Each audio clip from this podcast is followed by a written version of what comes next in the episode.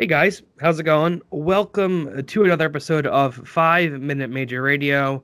Dave here, along with uh, recurring p- partner, broadcast partner in crime, and fill-in co-host this week, uh, Matt Hoagie Hoagland, and this week joined by a new guest who is not a stranger to Hoagie or myself, Benjamin Weaver, all-star of Dump and Change Men's League Ice Hockey at Bucks doing, County guys? Winter Sport.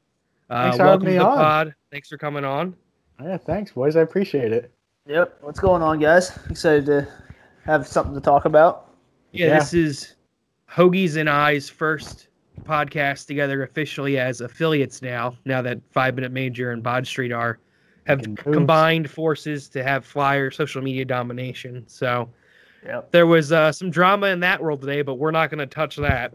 Let's definitely not touch on that. if you know, if you know, you know. no.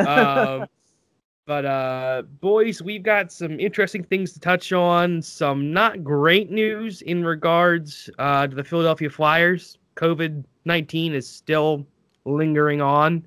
Um, but you know, right at, with that, we're almost essentially at the month poll of the of the 2021 season. So, um, it's kind of some, I guess, up front, we can cover this first just because it's involves breaking news.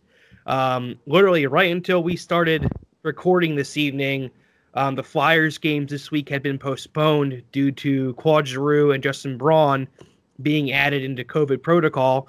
So that's included already the Capitals game that was supposed to take place yesterday, and then the two games against the Devils Thursday and Saturday. While breaking right as we started logged into Skype from Jordan Hall, NBC Sports. Um, the Flyers game against the Washington Capitals, slated for this Sunday night, Valentine's Day, um, at 6 p.m., has also now been postponed, probably making a lot of significant significant others and wives, fiancés, etc. happy. Um, but for all the hockey lovers in the world, it's still not good news. Um, so pretty Yeah. much, I, I Dude, have I just want to cut you off real quick. It's against the Rangers, not the the Capitals. on Rangers, not the Capitals. See, because Capitals got canceled last night. The Correct. Rangers game on Sunday has been postponed. Um, as of right now, no makeups have been announced by the league. I have a statement out from NHL.com. This, of course, is now outdated because this was announcing the postponement of the games this week, not including Sunday. Um, so who knows where this is going? As of right now, the NHL has postponed 32 games so far during this they're calling the 2020-2021 season um so we'll see where this leads and where this goes it's setting up where right now the arizona coyotes and st louis blues will be playing in total seven games in a row against each other Oh my um, gosh. Oh wow. so fun. it's they they probably hate each other right now. Um, but for the Flyers, it just really stinks and um, makes me really hate the New Jersey Devils even more because I'm not going to assume that our beloved Flyers were out breaking COVID protocol when I'll just blame it on New Jersey because what else do Philadelphians do? It's all New Jersey's fault. Um, and they New Jersey is essentially spread COVID throughout, throughout the division now, and it's a severe problem. Um, but you just hope everyone stays safe and healthy because Claude Giroux has a young son and Justin Braun has young kids. So hopefully, hopefully they don't have COVID. It's just a tracing thing, and they're just trying to lock everything down and contain the spread. Because boys, like we were talking beforehand, the league's only got so much time where they can have games go this season because they want to get next year started in October, November.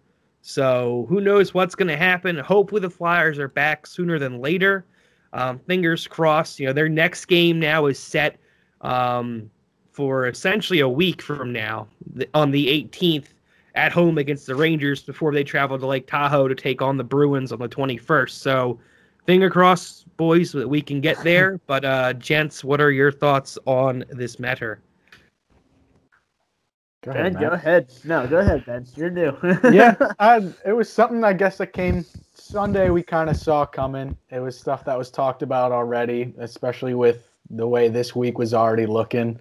Uh, it makes you think, though. We were talking about a little before. You wonder if maybe the NHL has anything planned to kind of spread, put the spread uh, to a halt. But uh, between the budget and the uh, the logistics of trying to start next year, you wonder what they're going to be able to do to kind of stop this.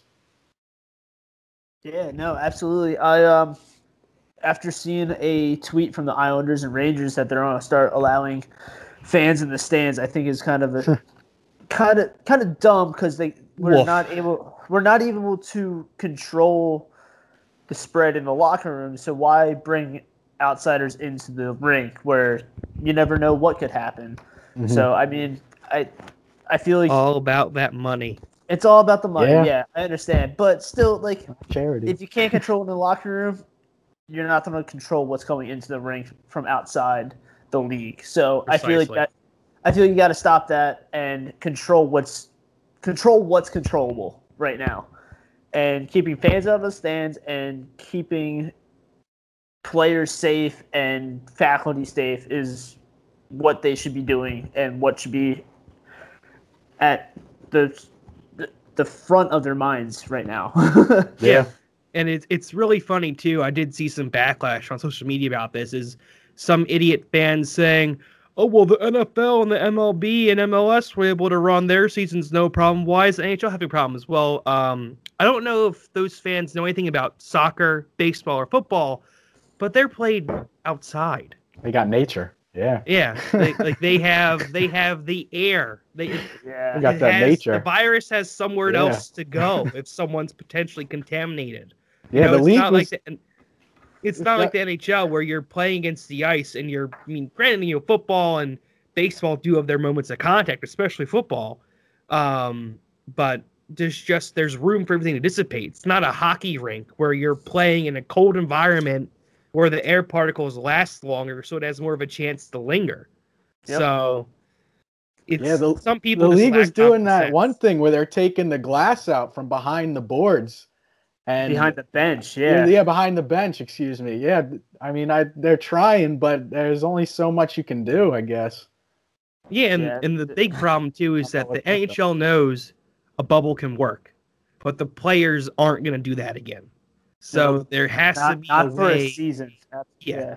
There No. has to be a way to figure this out. So now, boys, like we were also discussing beforehand, um, listening to other sources um, of Steph Driver and Charlie O'Connor from the Athletic and Broad Street Hockey, respectively, they suggested maybe the league in the U.S.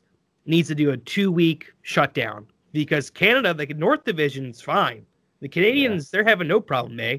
It's us Americans that are screwing everything up again for them. So, is a two week pause plausible in the NHL and in the, in the United States?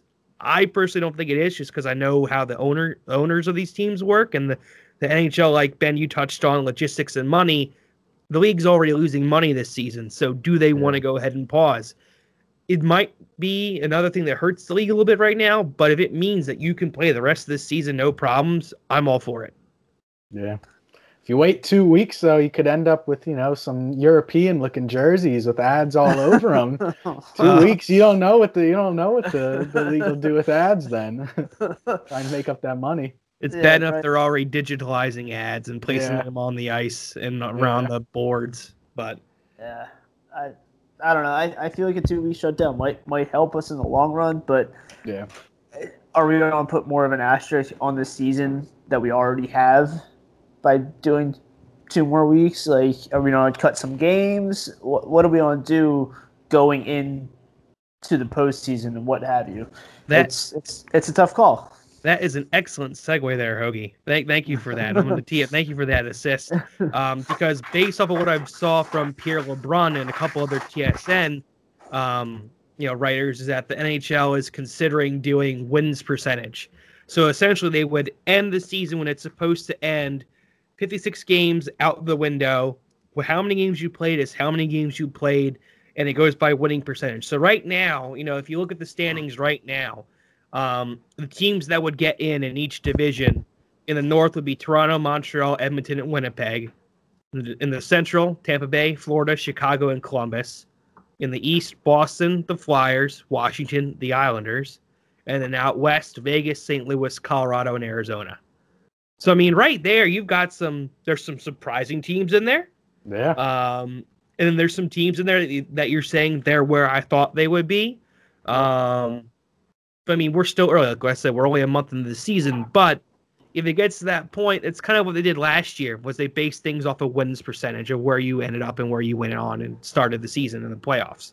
So we'll see what happens. But I really think if the NHL's not going to pause, if they're just going to shut down teams on an individual basis, it's going to get to that point where when it gets to the season ending in May, um, whether that's you know the playoffs are supposed to start on May 11th, so whether or not it's a May 10th or a May 9th or a May 8th shutoff date, they say you know what shuts down. Let's look at the standings, top four by win percentage. There you go. There's your postseason teams.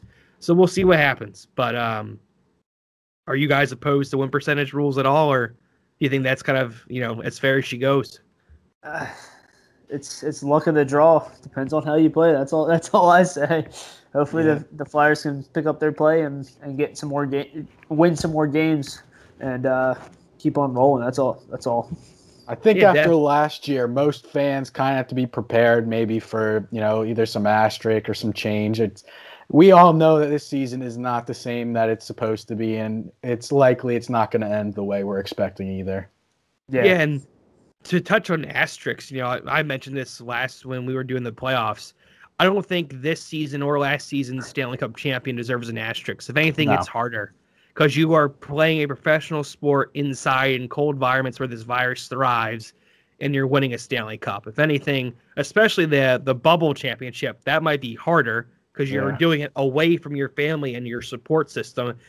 And this year, now you're playing a pro sport where we all know hockey players, we're creatures of habit. We like being with the boys. You know, it's yeah. just not hanging out in the rink. You go you go out together, you go to restaurants, you go to the bar, yeah. you, you cause a lot of ruckus. You have a good old time.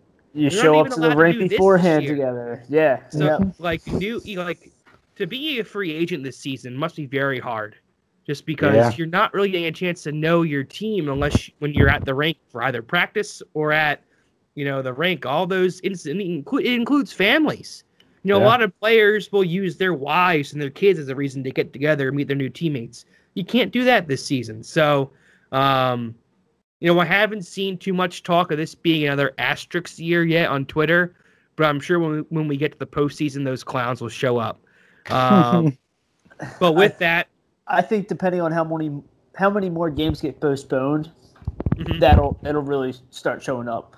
I yeah. I don't think the the postseason will be the postseason and it'll show up then, but depending on how many more games keep getting postponed and if they just don't play them, that's when that asterisk comes in. And I'm sure people will start saying it soon. I hate to yeah. say it myself. yeah. yeah. But um with that that covers our COVID scheduled part of the of the podcast this evening. Uh, we can we can now focus. We try to try and get the bad stuff out of the way early. Exactly. Bloom. Um, but with that, we do have a couple games to talk about, gents. Um, of course, being last Friday night's collapse against the Boston Bruins, and then the uh, touchdown scoring game from Sunday against the Washington Capitals. Um, overall, on, I'll one of you guys take the wheel here. What are your thoughts on the games we saw this weekend?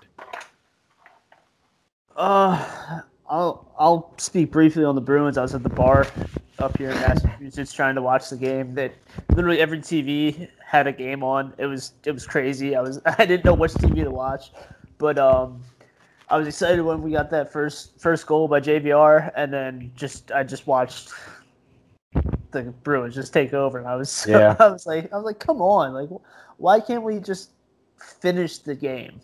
Like we have the lead. Just just finish it. Just like, I don't know. I, that first line. yeah, yeah, the perfection line. It, it's yeah. the perfection line, man. It, they have our number this year, and it sucks because since I've moved to Massachusetts, we had their number, and this year it's, it's not the case, and I hate Would it. Would you have been there? Would you have been at that game? You think? Oh, absolutely. One of these, yeah. Oh, absolutely. If I, if I was allowed in the stands, I'd absolutely be in there. Yeah. So, uh, Ben, what do you think about th- about that Bruins game? Yeah, that Bruin Bruins one was tough. Like you said, it's it's that perfection line that we can't really shut down, and especially when you're you know you got guys going in and out of the lineup, it's just going to be tough to I guess nail them down. And then Pastrnak's back too. You know they're just hot right now.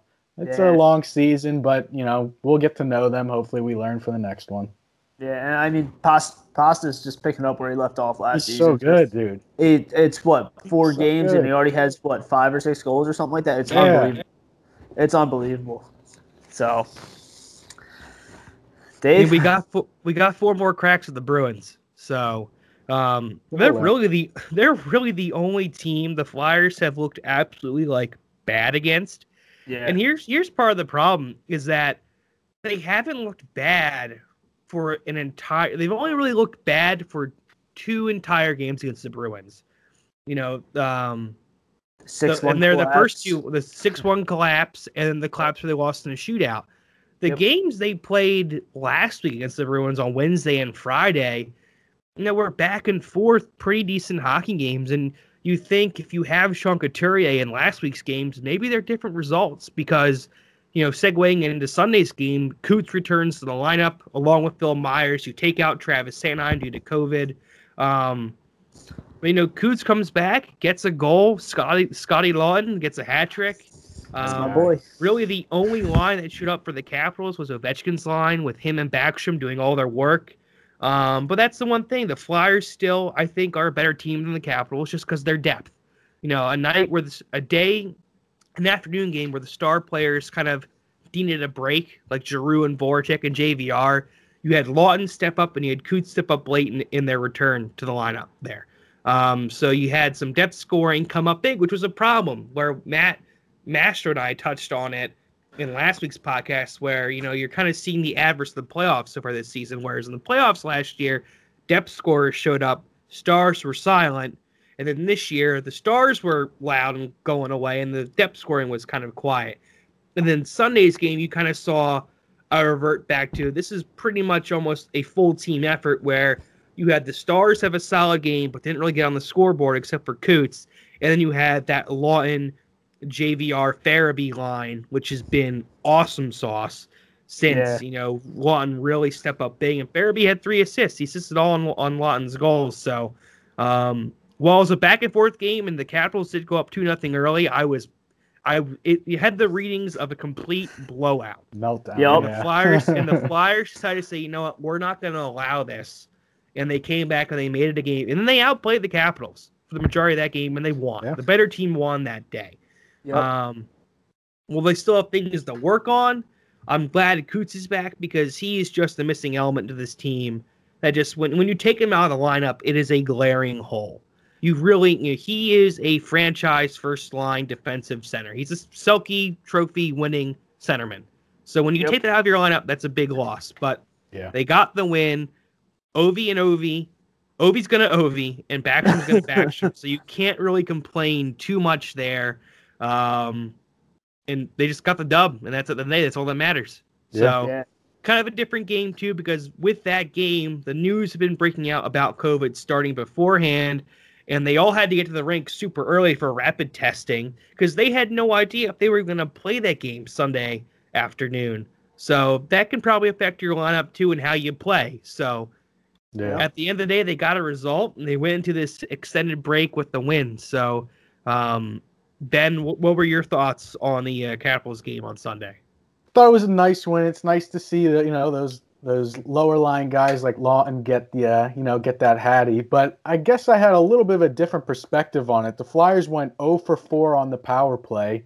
The only penalty kill we had, we let the Caps score, and the shots was 23 to 37. That shot differential for us is not something. I don't know if that's a sustainable thing to to keep going with such a, a low differential. And Like I that's said, been a problem all season. Yeah, yeah, it's been something that's I think we're I think we're either 28th or 27th. I, am not sure exactly, but like I said, it's nice to see Laughton get the hat trick. Farabee, like you said, had three assists, and these are guys that you know are really stepping up to play their role. Hag even got a goal, but that's not something I'm sure we can rely on every time. We were talking about how we thought you know uh, the postponed game against the Caps would have gone. Uh, you can't put Laughton and Hag goals up against that first line every night. So it, it, it was a nice win, but it, it's something maybe to, to look a little closer at sometimes for from my perspective, I guess. What do you think, Matt? Yeah, no, I, I completely agree with you, Ben. But uh, I just I kind of want to touch on Couturier because Yeah. he was playing fourth line minutes at the start of the game. Mhm. And you didn't re- you didn't really see him until the third period, where he started playing the power play a little bit more and started started really kind of getting back into the Couturier groove. I um the first period you noticed him he he played along those sideboards and kept the puck in and it gave us a, sh- a uh, chance on net and it was like all right that's kind of what we were missing all game like Yeah. that constant pressure in the offensive zone and that forward check um I I I, I kind of liked AV's thought process with kind of keeping him with limited minutes on his 1st Mhm. game back after the after the first game, second game where he left. Um, but I Yeah, he essentially only played one full hockey game before getting Yeah, out he- with that injury. yeah, he So- played like 45 seconds in the in the second game. So I I like that theory of AV kind of just limiting his minutes. AV knew he had that number 14 on the bench that all right, if I need you, you're going. Mhm. and obviously that that helped because that third period he goes out there and scores that go ahead goal, and it was just like It's huge. there's that Coots that we all know and love and we need. Um, obviously, seeing that depth scoring from Laughton, that Law, that just that Laughton, Farabee, JVR line was just they, they were just on fire. And I mean, Yeah. JVR in, him- His in snipe. himself, yeah, he, he had a beautiful snipe, but JVR has just been had having a completely different season that we've that we're used to on the Yeah. second half of this Flyers run with JVR, and he's really kind of kind of creating an argument on whether or not we protect him or let him Mhm. let him be exposed for this new expansion draft in the summer. And I'm, I'm kind of excited for him. It's nice to see uh, the JVR finally like prove that he is one of the top goal scorers on this team. So I, I like the depth scoring. It was good. Gotta gotta love seeing uh Ironman Bobby Haig get on the scoreboard with clap on. So Yeah, it was funny when uh, I went to go tweet "Holy shit, Hag" on on Twitter, but autocorrect changed it to "Holy shot, Hag," and I'm like, "Oh, it still Yeah, works." that works. Yeah, Uh, send it. perfect. Perfect. Boys, there is some talk though. I, I did see this rumbling today about that expansion draft. How because Seattle is coming in, of course, Vegas is exempt. Boo. Um, but there's been some talk today about JVR or Voracek. Who do you protect? Who do you not protect? And if you go back a couple weeks ago, even maybe two weeks ago at this point, everyone's saying you protect Voracek, you let JVR go. Everyone was calling him on Flyers Twitter, future Seattle Kraken James Van Riemsdyk. Well, now you're seeing a bit of more more of a, a pause, a, a, a but wait happening, because you know Voracek he has been putting up the assists. He does make some more money. You know he makes about eight and a half mil for three years, um, three years longer after this season. JVR makes about a million and a half less. He's around seven, and same some similar time and term. But as of right now, um, based off performance, I think you lean towards keeping JVR, and you and you and you leave Voracek unprotected. No, Uh, the way the way he's been playing, yes, but I mean, we still have three quarters of, of the season Precisely. to go, so it's it's tough to tell. It And all, it all depends on how that, that last three quarters go. Yeah. that's the hesitant thing. While JVR is off to the, like the best start of his career ever, um, he is a goal scorer, a goal scorer, and we know how streaky JVR can get. When he Yep. is hot, he is the hottest thing since sliced bread, and when he is cold, lights out. he is, he is, you know, he is knocked unconscious out in a deep freezer in someone's garage, cold. yep. So, um, but that kind of does bring me to this next point too, boys. Is right now, you know, uh, like I said, we're at the month kind of pull of the season. The Flyers, you know, are sitting pretty. Um, they currently are tied for first, like I mentioned, with the Boston Bruins in this division, um, with an eight three and two record. You take out the Boston Bruins games, this team is 8 0 and 1 against the rest of the division that they played against. So knowing the fact that they're 0-2 and 2 against the Bruins and 8-0 and 8-0 and 1 against everyone else with that 8-3 and 2 record, where do you guys think, you know, as, as of right now, are the Flyers' strengths and what's something that they, they need to work on going forward?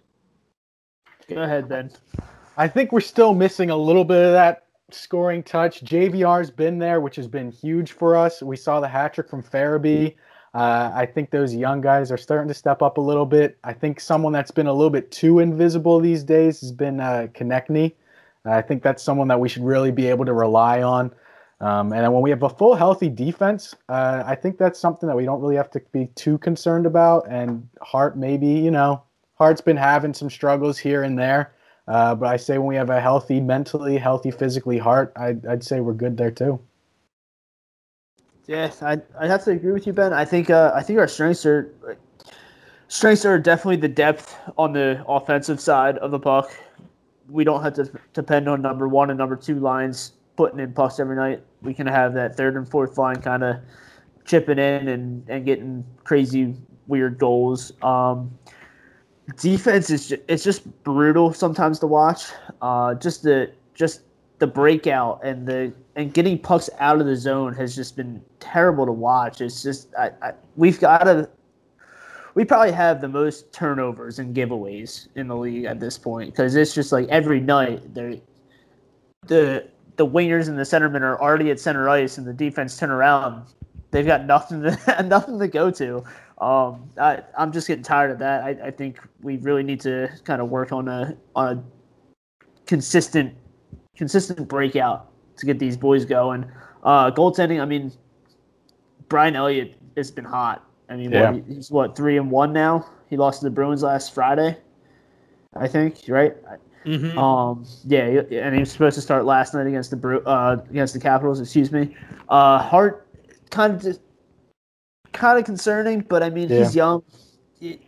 He's what twenty two. You, you kind of expect it. It's his second full season. Let him work out the kinks. He, that there's a reason why we have Brian Elliott. He's a veteran leader. He's gonna help develop Yar- Hart into that number one goal goaltender of the future. And I- So- I, I think the big thing that's uh, hurting Hart's play right now is that shot differential. You know, he's oh, facing. Yeah. he's facing upwards up to 30 plus shots every night. Eventually, that's going to tire out your damn goalie. Oh Um, yeah. Comparing the two right now, Carter Hart is 9 5 and 2 with a 3.49 goals against average and an 897 save percentage, which is not Carter Hart esque numbers. Not pretty. So No. the team needs to figure figure out. That's what I said. Figure it out. Uh, their goal, their shot differential, because it's not sustainable where they're going right now. Yeah. Now Brian Elliott, he's done his job when he's coming. He's four three and one, two nineteen goals against average, and a nine twenty nine save percentage. Yeah. If you can just get Hart's numbers to where you where we know they can be, you're you're fine. You're Like- solid. And I definitely, I definitely think Hart's play, while he has let in one or two bad goals, overall, when when the teams lost where he's been in net, it wasn't Carter's fault.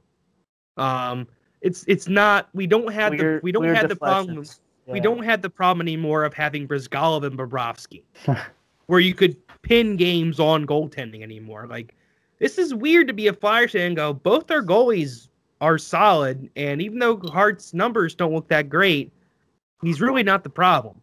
Um, you know, you guys kind of you, the strengths is that offensive depth and the fact that you know you can count on all every single line. They might have the best fourth line and third line in hockey right now. Um, that's Yeah. the biggest thing that everyone's firing right away. I mean, JVR, he's got 18 points in 13 games played. And what is I he mean, th- fourth fourth in the league right now? Yeah, he's, He's up, up there. there. Yeah, I he's think up he there. was fourth last time I checked. Yeah. Like It's that, crazy. that- that's just insane to see. Joel Farabee's he's under a point per game. So's Voracek, Hayes, Giroux. You know, Yep. they're when you have those guys clicking like that, that's really good. That's what you need to be a successful team. The big thing is defense, and I've touched on this in previous podcasts. The Flyers did not replace Matt Niskanen, and you can see it on the ice. Now, Grant Justin Braun has not been as good as he has been um, last season, and Erik Gustafsson is really just he's Ghost 2.0. He's a slightly Yeah. less skilled Ghost. He's just a figure. He's a little bit better. Spot. He's a little Yeah. bit better on the power play as of right now, just because I think he's healthy and he's had more time to get into game shape than Ghost has this year. Um, but he's not a Matt Niskanen replacement.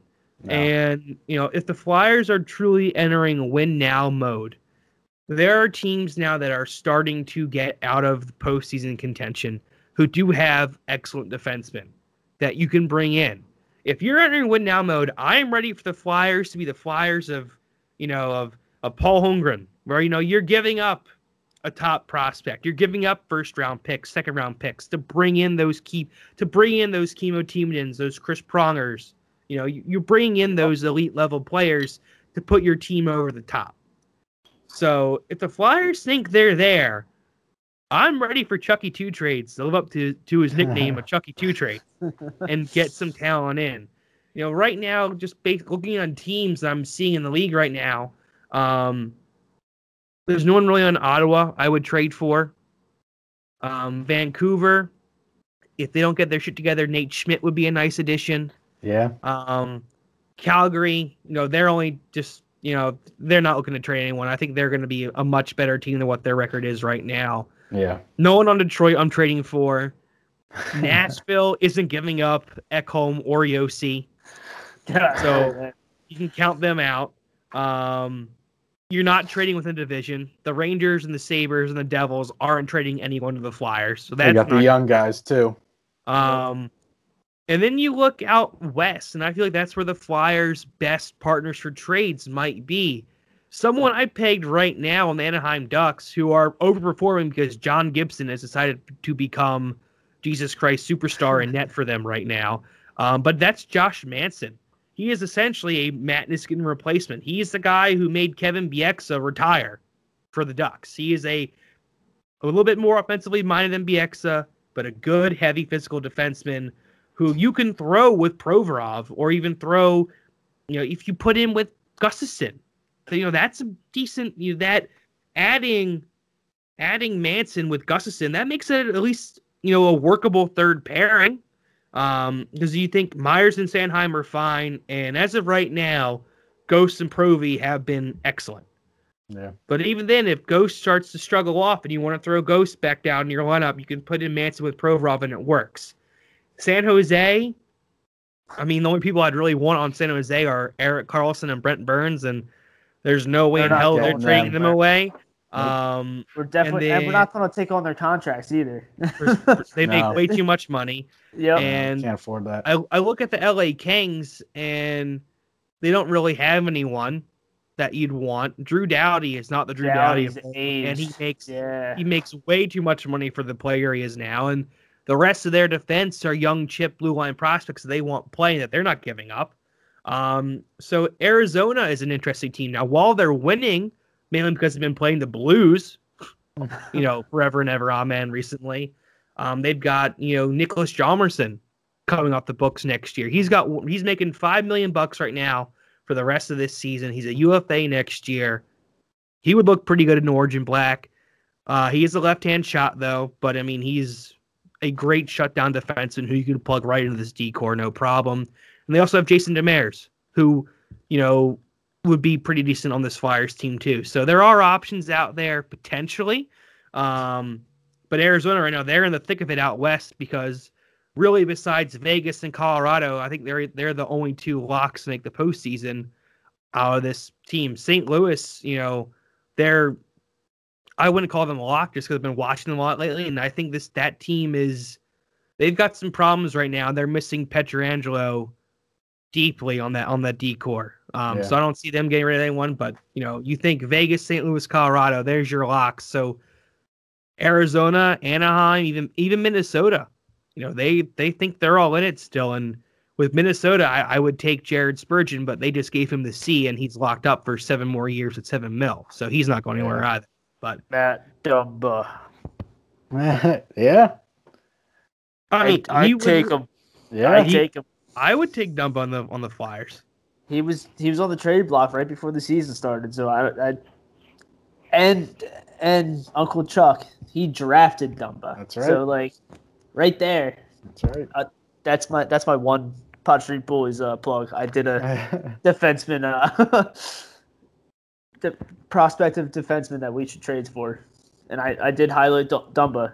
I mean, it's a that's a Chucky that's a Chucky uh, guy right there, and why not? Yeah, why Brings not? a I little- love it. Li- Brings a little bit of grit that we don't have on this team. Mhm. And he's got he's got a good offensive upside too for a defenseman. Like he he's an all around. He'd be a really nice addition to the lineup. Ben, is there anyone that you think on these teams that are struggling right now that you think might be a good? Of course, trade pending, you know, if the Flyers can get it done. Is there anyone that you wish though that the Flyers would target? I think you hit a lot of them. I think one that was looking good was uh, Justin Falk was looking good. Uh, I know he's real hot right now. I don't know. Uh, I don't know if they're really looking to move him. Uh, that was one name I didn't really hear thrown out. I like Spurgeon when he was uh, before he was signed, uh, but again, they're not exactly moving their captain anytime soon. I did like. I, I like the the Dumba call though. I would be interested in that. That would be a fun one to watch. Yeah. Yeah. So we'll see. You know, all potential targets. The trade deadline is set for coming up, I believe. If it's not the end of this month, it's early March. So things are coming up, and trades are happening. And we we've been shown by the Laine for Dubois trade that teams are not hesitant to trade teams across the border, even with that quarantine that goes in place. So who knows? Hopefully, we'll see some things shake out. Um, it would be nice to not have another boring trade deadline this season. Uh, but boys, anything else to add about the Flyers before we can uh, pause for an ad break? I think I'm good. Yeah. Ben, any thoughts? Yeah. All good, boys. All right. All right. Well, with that, we will be right back here at Five Minute Major Radio. Don't go anywhere. Listen to my lovely voice. Plug our sponsor, Anchor. And we are back here at Five Minute Major Radio. Um, I hope I'm doing a good job of being a podcast host. Because normally Mastro leads this train. So I haven't done this in a while. So hopefully I'm shaking off the rust pretty well for you gents here. Um, but boys, going around the league, there has been kind of some big news already. Um, in regards to some drama in Columbus already. Patrick Laine was last night. He was benched um, in the Columbus Blue Jackets game by Tortorella. Did not play an entire shift in the third period. And then, of course, Twitter.com got up and rolling and rare, and speculation was going a while. Then it came out that Laine was quote benched for making, um, you know, offensive remarks to a Columbus Blue Jackets head coach or assistant, assistant coach. coach. Yep, yep. Um, I think Torts would take it right back and send him out there oh. on the ice. um, but boys, what are your thoughts on this already happening? You know, it's it's we touched on this, Hogan. I think the last time you were on the podcast, Columbus already has a hard time keeping on to star players just because it's Ohio. Um, and their coach is John Tortorella, not the easiest guy to play for. Stars don't typically get along with him these days. Um, but what are your thoughts if this if this relationship is already souring with Laine? You know, if Columbus loses him, they lose the trade straight up. Oh yeah, I I completely agree. I when I when I saw the the news the next morning, I was like, "What? like how how how already? Like he's already proven to be a good player for Columbus. He's got three goals in three games for him, and like, I mean, I I just don't understand it. But I mean, if it's a if it's an attitude issue, I kind of get it. I coached. Yeah. You kind of got to nip that in the butt because if you let that get in the hand, get out of hand, you're you're kind of screwed, and you kind of let the player kind of run the team in a way. Um, I mean, I kind of like towards this decision after the fact, saying it wasn't a playing issue; it was an internal issue. I I, I was kind of surprised that he said it straight up. It wasn't playing issue; it was something internal. Let's not get into it. It's not your. It's mm-hmm. not anybody's business. It's our business. Um, and I think Torts is kind of, I'm sure Torts had a sit down with Laine and said, that's not how we run run this team. Yeah. You're a player, you respect our coaches, and you do your job. Play your game and kind of shut up and sit down. Yeah. I think I'm I'm fairly positive that Laine already like apologized and they're like moving on. Yeah, he did. As he should. As he should. I mean, yeah. he's a player. I mean, these guys are making millions of dollars. Like there's no reason to to be that way. You're yeah. you're playing the sport you love. Shut up, sit down, play your game. Come night in, night out. Like uh, there's no reason for for that kind of stuff. I'm I'm glad Torts did what he did. Kind of he he made an example of Laine right from the start. I mean, Torts is already Torts. Like you know how he's going to coach, but for a newcomer to come in that way and Torts going, uh uh no, no, no, no. This is my team. You respect. I good good on Torts. That's all I have yeah. to say. And look at the other half of that trade too. You have Roslovic coming in, and he's already had seven points in seven games under Torts. So sometimes you wonder it's how these new guys come in, how they accept Torts. Uh, every player has had different reactions from him. We've heard the Sedin twins have, you know, attributed their defensive success to the way that that uh, that he kind of coached them and how he kind of brought them up. Everybody has their opinions on Torts, but sometimes uh, I guess it, it, might take a little bit of a adjustment period to learn to how he, you know, runs the bench, how he likes his team to to react and listen and whatnot. Yeah, the absolutely. big thing. The big thing that I just have against Torts is because he is used to coaching stars. You know, he did coach the New York Rangers. He did coach Vinny Lecavalier and Martin St. Louis to the with the Tampa Bay Lightning to a championship back in 04. All of us Flyers fans do remember that, of course. Mm-hmm. Um, I just think Torts' biggest failure is he hasn't adjusted to today's player and today's athlete. And I think that causes him some problems. Um, yeah. So we'll see where it goes. You know, he, I mean, the dude, he's probably Hockey Hall of Fame bound with what he's done for USA Hockey, and he's won a Stanley Cup. Um, questionable at times, but always wears his heart on his sleeve. You know where he's going to stand, and he's a great soundbite. He provides great entertainment. like he gets, yeah, you just never know what he's going to say. Yeah, yeah. like, it's like what is Torts going to do now? Um, so it's fantastic there. You know, Roslovic's been a great find for Columbus. I feel like that was a great addition to get in that deal because he is actually from, yeah, he's he's from Columbus. So yeah. Columbus now gets a player that, that says, "Hey guys, he's from here. like we have a homegrown talent now." And he was a Jets top prospect. So if he can really, he could be the saving grace in the in the trade. Of course, Pierre Luc Dubois played his first game last night uh, for the Winnipeg Jets in a loss to the Calgary Flames. He looked okay. Um, you know, having to quarantine really a little bit longer, going to Canada, then lining yeah. back down to the U.S. is a little bit different. So you can tell he's he's lost kind of maybe something there, but overall, you know, he, he wasn't hot dogging it like he was in his last game in Columbus. Like he was skating pretty much A to B, full speed, getting on the forecheck, playing good effort. I thought he had a decent game, um, but we'll see where it goes. Segueing now into some more drama, uh, back into Flyers land is a certain uh, Flyer great has has betrayed betrayed this fan base, betrayed this team. Like I tweeted yesterday, he is now an enemy of the Republic. Do what must be done, Lord Vader. Um, Ron Hextall is now the new general manager of the Pittsburgh Penguins, and Brian Burke has been named his president of hockey operations. Uh, Hextall will answer to Burke, and then Burke will answer to the president. To the president, not the president. He's not answering to Biden.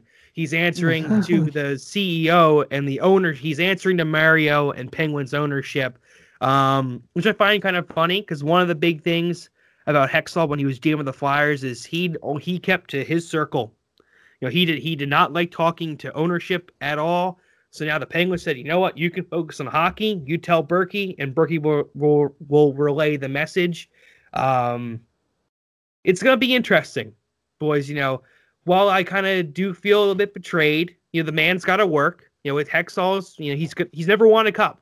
He's trying to do that with the Penguins. It sucks, yes, but for me, it's just like that's that's our goalie. He's in our ring of honor. He is orange and black, and now he's going and signed with an arch rival. And it's just like you could have been the GM of anybody else, but you had to go there.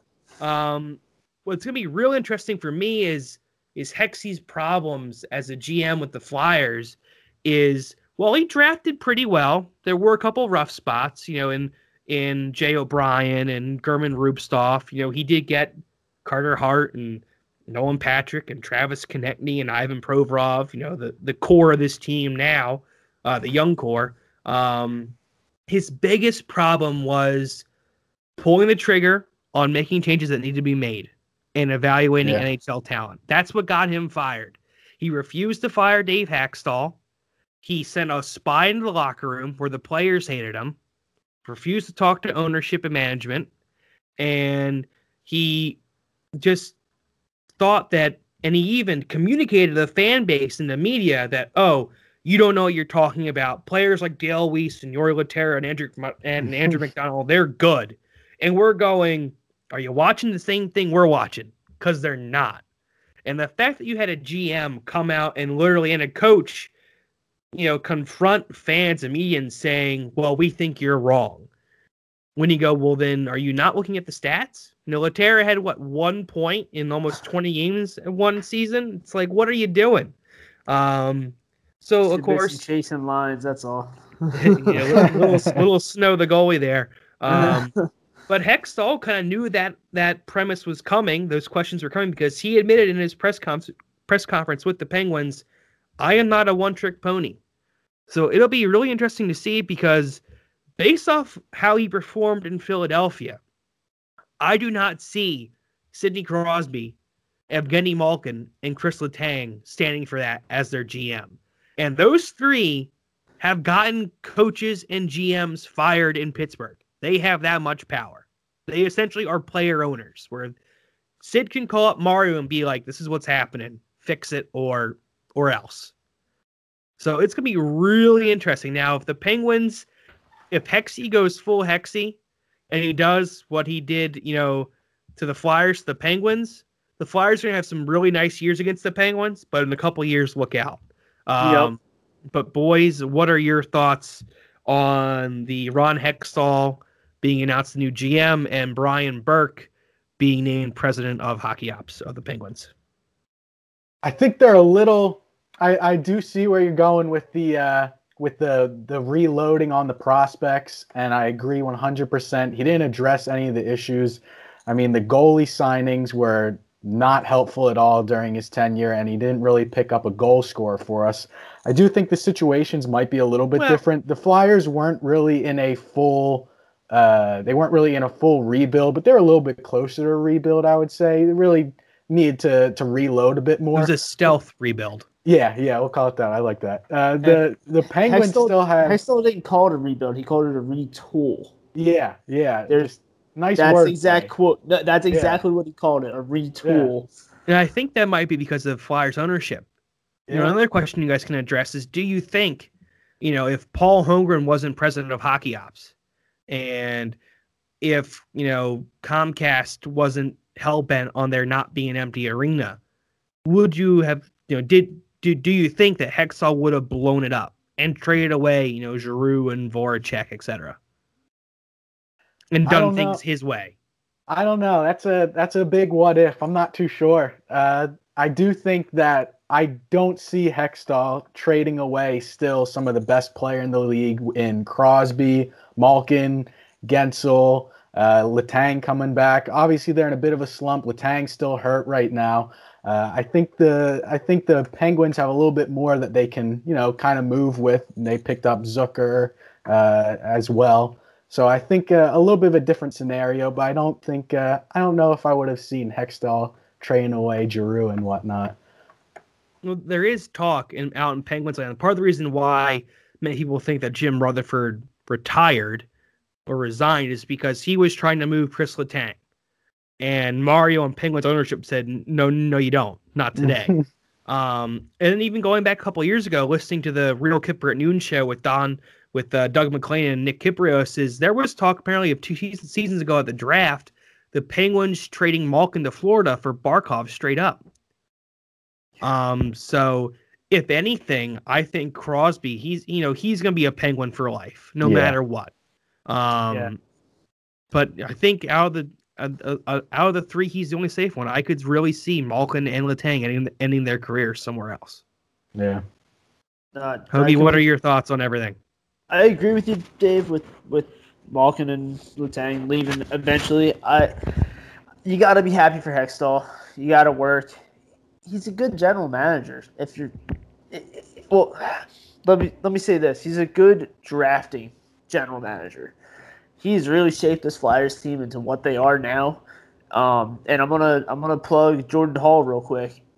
He arguably Hextall's greatest draft class was probably 2014. Un- oh, probably not greatest, but like unnoticed. It was Travis Sanheim, Nick Aube-Kubel, um, I think Oskar Lindblom, and there was one other, uh, Mark Friedman three out of those four are on this current roster. And I Hextall has an eye for seeing prospects for a future. And I think, like you said, Dave, the Penguins, if if Hextall can do that for the Penguins, the Flyers are in trouble in two to three years. And I think we're all be trouble for the Penguins with Hextall trying to work his magic. My, my favorite meme when Hextall was uh, was general manager was "You're a wizard, you're a wizard, you're a wizard, he- Hexy." Hexy, you're a wizard, Hexy. It's like, and he's good at shaving some bad contracts and stuff like that. I, I don't know. I, good for Hexy. I, I think it's just gonna be it, it's a good thorn in the Flyers' side that he went to the Penguins. And someone someone was quoted today. I forget which player it was. It's Hexy left on bad terms with the organization with the Flyers, and it's just going to be a big rivalry coming up with the Flyers and the and the Penguins for years on as Hexy as the general manager. It's just going to fuel the fire, and I'm kind of I'm kind of excited for it. I kind of it's going to be interesting. I'm excited for it, but it still it almost breaks my Flyers fans' heart in a way because I already think of players like John LeClair and Mark Recchi and Rick Tocchet in a bit in a bit of a different light because they left the Flyers and went to play for the Penguins and then Andor coached the Penguins and won Stanley Cups with the Penguins. When at times they're revered as Flyers greats, yet they really did the ultimate things with the Penguins organization. And to me, like, well, I love, you know, LeClair and what he did with Eric Lindros. There's a reason why Eric Lindros is still my favorite hockey player of all time. And John LeClair is like on the B list. It's because he was a Pittsburgh Penguin. Same thing with Rick Tocchet and and Mark Recchi. Not only did he play for the Penguins and win a cup with them, he won cups with the Bruins and the Carolina Hurricanes. So like he didn't really do much for us. In fact, okay. he was the part of the trade that brought John LeClair to the Flyers along with Eric Desjardins. So kind of now, you know, I'm adding Hexy in that list of Flyers greats who've kind of, in a way, you know, spat on. I'm not sure if that's the proper term to use. Um, but you're right, Ho. You touched it right on the button. You know, things did not end well with Hextall in Philadelphia at all as general manager. He was unhappy, and ownership was very, very unhappy. And you usually don't see a GM who just gets fired hold his own press conference at the hotel across from the team's practice facility saying, Here's my response to everything. That yep. typically doesn't happen. You typically see the fired GM put the tail between the legs, take a couple years off, and then get rehi- rehired two two seasons later. You know, and that's kind of what Hextall did. He he said his piece. He made his stance. He then he went back and worked for the LA Kings and as an advisor, and now he's back being a GM with the Penguins. So it's to be interesting. It's to be really interesting. I think it might have been the spark needed to reignite this rivalry because it kind of was getting a little a little dull because the I mean it's never truly dull when you have Sidney Crosby hmm. um, and Malkin, but lately the Flyers are a better hockey team and they can easily beat the Penguins now. So this is an extra little added little little chip, little thorn in the side. So yep. um, Ben, do you have any more thoughts? Hoagie, any more thoughts on uh No, like like you're saying, it's tough to see him go to the uh the yellow and black or the gold and black, but man's gotta work. Absolutely. Got he's good at what bills. Does. Yep. He's yeah. good at what he does, so Yeah, and we'll see, we'll see what he does. a big thing that I saw too was a lot of fans attacking his draft saying that he wasn't a good drafting general manager and saying the picks of, you know, of criticizing Jay O'Brien and criticizing Nolan Patrick. Well, now when you do that, you're throwing in hindsight. Yes, Jay O'Brien was a reach, but yeah. at the time, Nolan Patrick, he was the consensus one or two overall pick. Yeah, guys no one, like no one knew that year. guys yeah. like Cale Makar and Heiskanen and Elias Pettersson, you know, they were all slated to go under him. No one thought they were going to be better than Nolan Patrick at that time. Of course, they are now, and they are probably going to end up having better seasons than Nolan Patrick. But Nolan Patrick's had a bit of an interesting start to his career. So we don't know what he is yet. We know what Cale Makar, Pettersson, and Heiskanen all are. They were the players taken directly after him. Um, you know, those three players are better better than Nico Hischier too, which is who New Jersey took first overall. So it kind of is. It's a little shitty that that's what happened to Hextall because the Flyers jumped from what was it, eleven or fourteen to two. So yeah, gotta play the cards you're dealt. But to the fans that are kind of using that as an attack on Hexy, I don't think that's really fair to do. You know, Patrick just came off missing a whole year with the concussions, with not not a concussion syndrome, but a migraine syndrome. So give the kid some time. You know, I think Nolan Patrick's not shot yet. I think there's still a chance where we could see Patrick be. You know, I think his ceiling now is he's probably going to be a good second line center. I uh, that's what I realistically see his. I don't think he's going to be an elite first line center, but I think he could be a really good second line, you know, 60 to 70 point center who's physical. Yeah, I mean, players age like fine wine. They they all take their time in this league. Look at look at Scott Laughton. He was drafted in the first. I, I, Laughton's one of my favorite Flyers, but like just look at him. He was drafted in 2012, and look at him now, nine years later.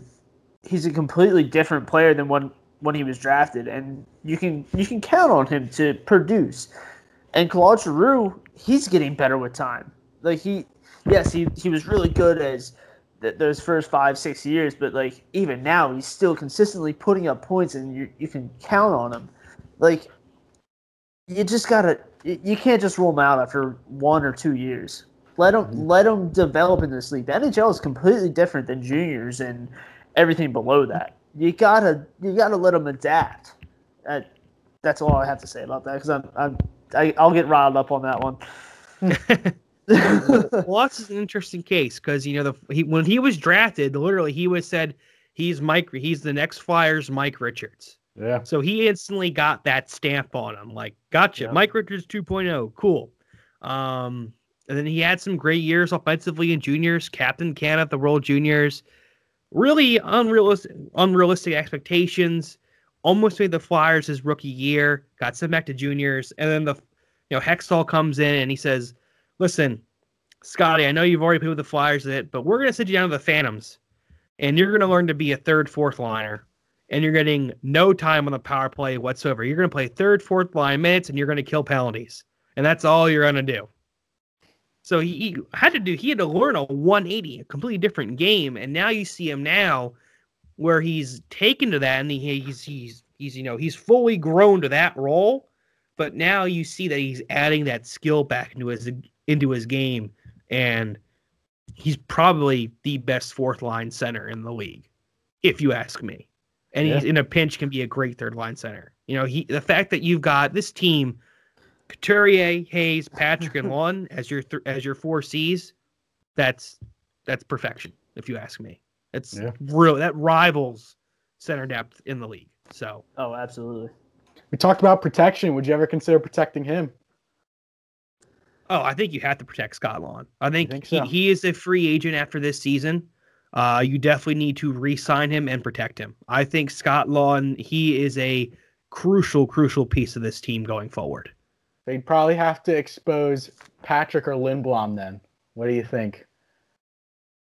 well, I think well, because out of the four left, out of keeping Hayes and G, because they have no moves, Couturier, Konecny, I guess Voracek or JVR, but then that's Laughton, Lindblom, Patrick, and the vice versa, well, JVR, Voracek.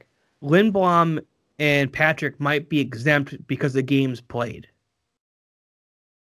Huh. Maybe. Okay, I thought I'm not sure on that though. I could be wrong too. But I mean, that is that is a spicy meatball. I wouldn't yeah. let go of any of those guys. I mean, yeah, ideally, you you on ideally, I think you go with the young core and yeah. you protect them and you leave JVR and Voracek and, exposed. Okay. okay. Um, this personally, that should be like I love what JVR's done and I love what Voracek's been doing this season. He's almost returned to form.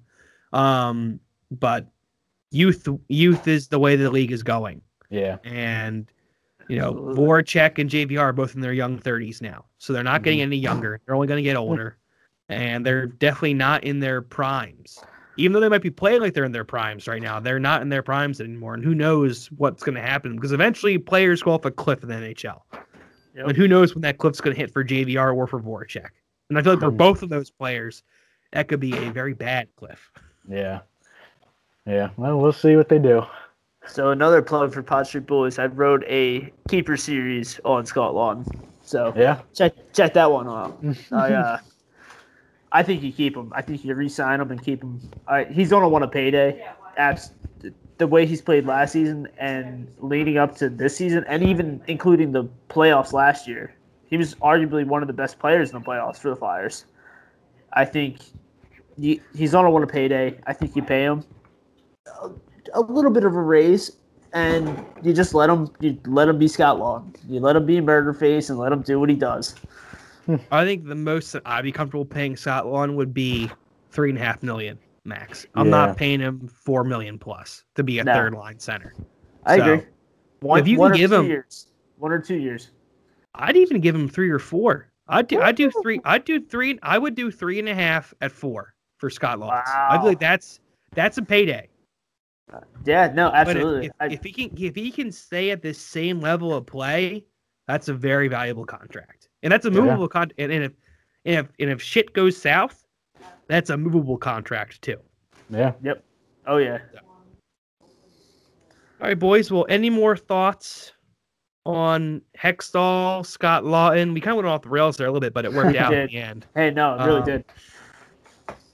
Kind of end things here, uh, due to the NHL's fantastic scheduling and, of course, COVID postponements. There's only two games going on right now this evening in the NHL. You've got the Boston Bruins and the New York Rangers tied at one apiece. Third period's about three minutes into that one. And then you've got the battle for top seed in the North up in Canada between Toronto and Montreal. Um, Montreal is up one nothing with about eight minutes to go in the second period there. So um, some pretty good games going on. I kind of wish there was a late game on this evening, but there isn't. So we get what we get. Um, you know, gents, kind of end the night. What are your thoughts on the remaining teams that are playing right now? I want to see what happens with the Rangers D. Uh, not just because of the controversy surrounding uh, DeAngelo and whatnot, but I want to see these young guys really step up. Like K'Andre Miller, I'd like to see what he does. I know Fox is getting put on that first power play line. Uh, so with the Rangers playing, you know, I, I'd like to see what comes of them.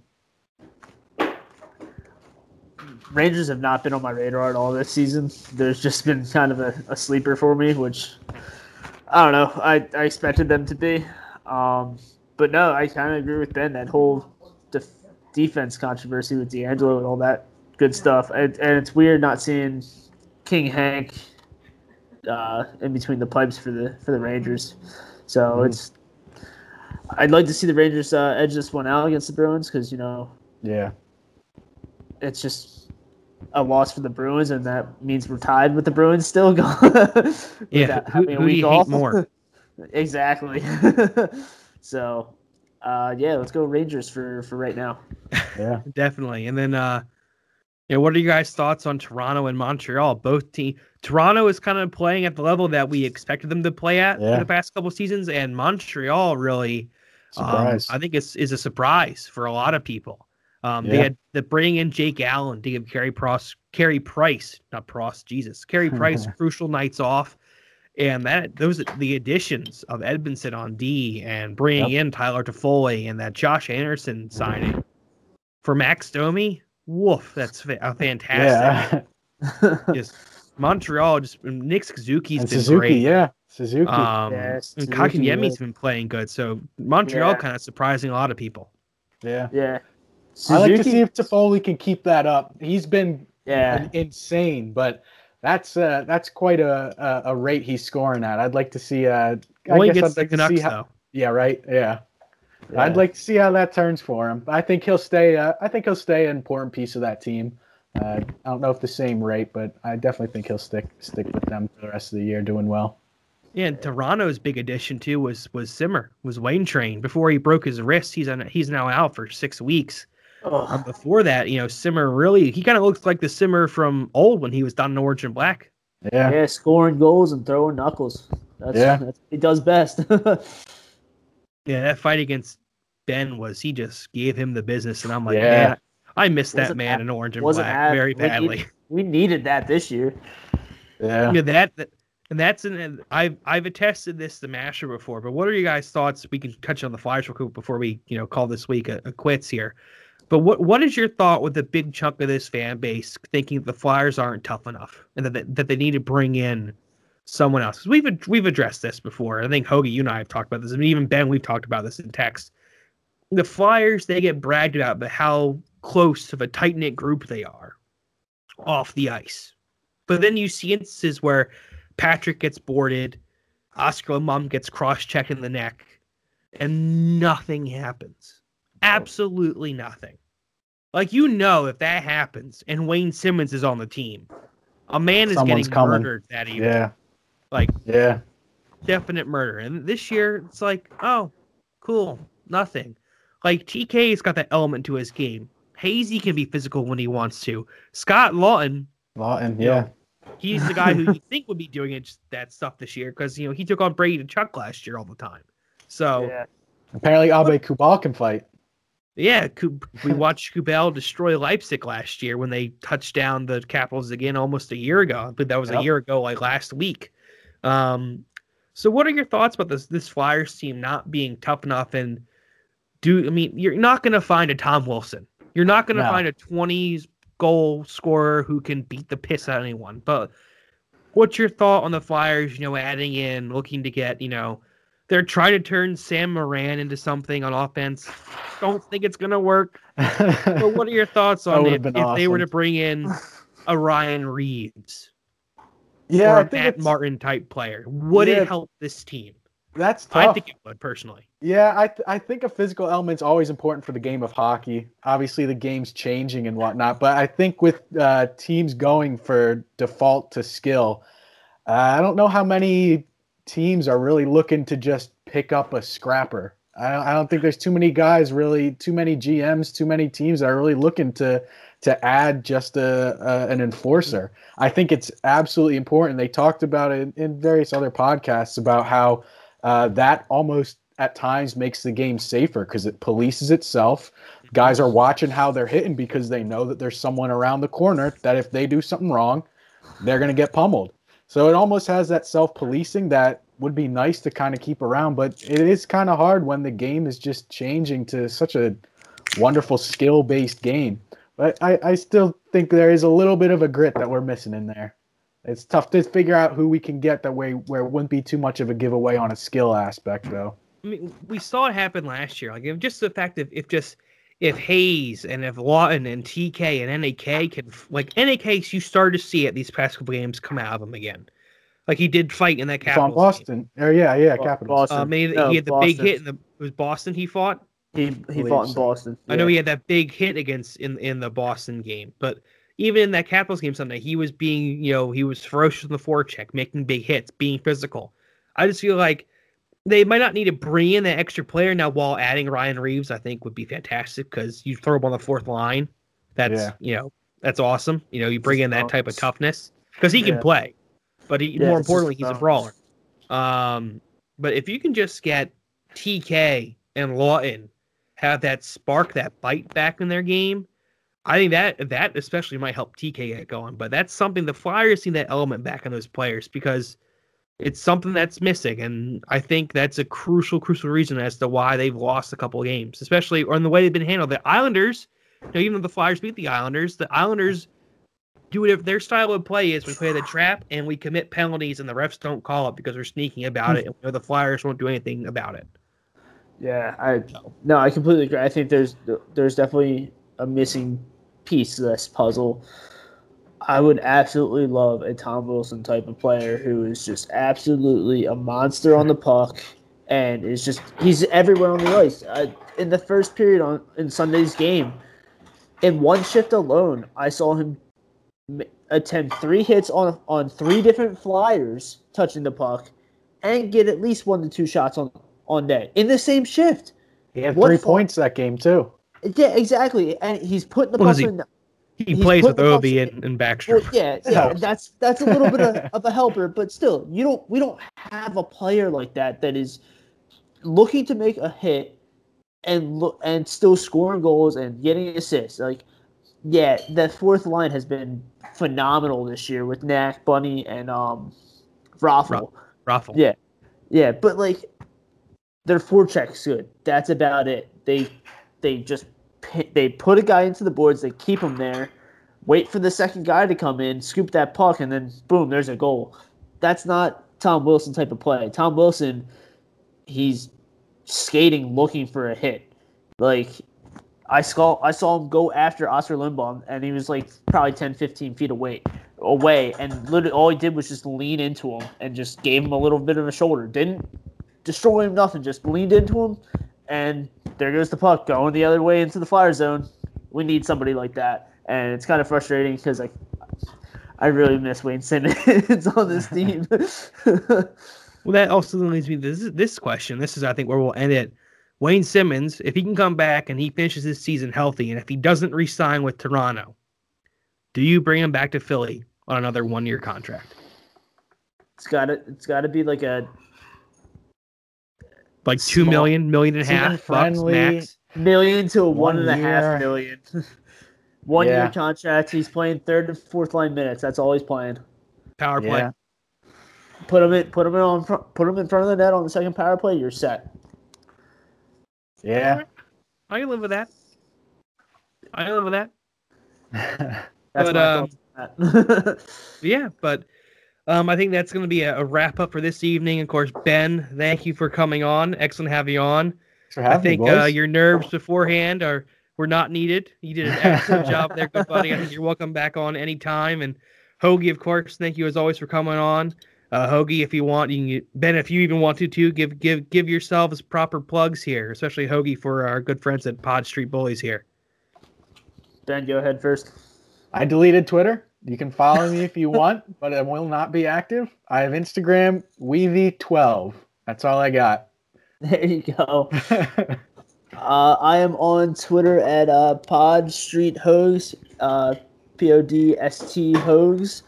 Uh, you can find me at podstreetboys.com. I'm a writer contributor. Uh, also, recently promoted to lead writer for the Pod Street Boys. Um, you can find Dave's work as well there with the Five Minute Major uh, podcast and Matt. Lucky to have you guys join the join ranks. We're gonna be the number one Flyers uh, Flyers information for everybody. I'm excited for you guys to be on. That's definitely the goal. We are very excited. So, but with that, um, of course, I and Masher will, will, be back next week. So, thank you to everyone for your continued listens. Again, boys, thank you again for coming on. And uh, with that, hopefully, we'll see some Flyers action back on the ice soon, and hopefully they well get well rested and no one gets COVID any more than they already do because it is, wolf. It's it's not good. But with that, um, good night, good hockey. Let's go Flyers. Let's go Flyers. Let's go.